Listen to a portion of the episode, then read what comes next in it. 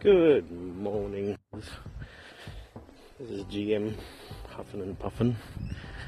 I've um, sort of been thinking about how this, how this uh, differences in system was a uh, interesting little video from Condor DM about game management versus game mastering and I wanted to reiterate some of the points. You can you can Google that again, um, Condor DM, and then just in uh, YouTube you'll find him.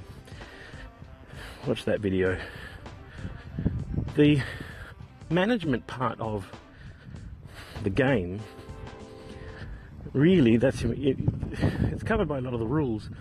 it's sort of like the um, the guy who owns the set of Monopoly and he runs as the banker and he knows the rules. You trust that he knows the rules and uh, you follow the rules that he sets out. The um, major difference, of course, is that you don't change the rules of Monopoly as you go.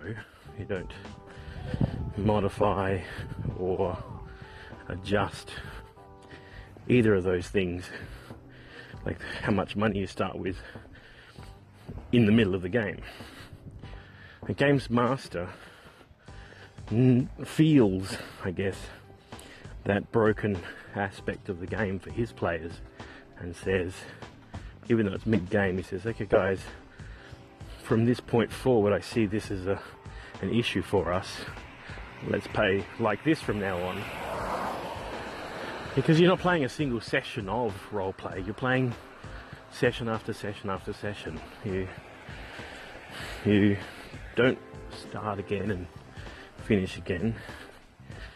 You do things continuously. So with that continuous process, you don't have the ability to start afresh. Or typically, you can. You, so the goes, okay, let's wrap up this adventure and let's do another adventure that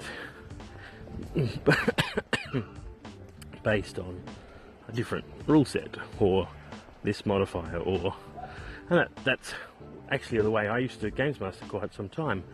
So okay, let's have somewhere between four and six sessions for this adventure.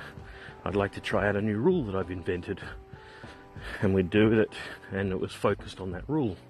That rule might be um, psychological stress as a hit point system.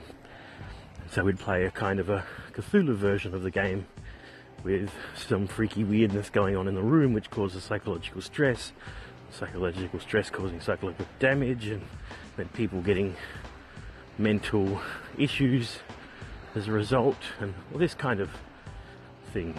So that was my way to test out rules in the structure of things. Well, not everyone's testing rules, are they?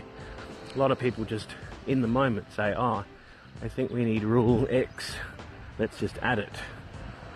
And so they would. And that's part of the game's mastering, because you're mastering the concept of the game. You're mastering how it works. The game's minister, a game's manager, a game's referee does nothing more than just determine these rules which are set in this book which say do X and Y and Z do exactly that and nothing more. And all he's doing really is he's being the physics engine of the game. And physics engine in many games is broken. So people fight against it and he has to make a ruling based on his understanding. Anyway, you can hear the traffic, so I'm here at the bus stop. Sign off there. Have a good day. Game on. I need some sort of a series ending moniker, don't I? Like, and with that I served you. okay.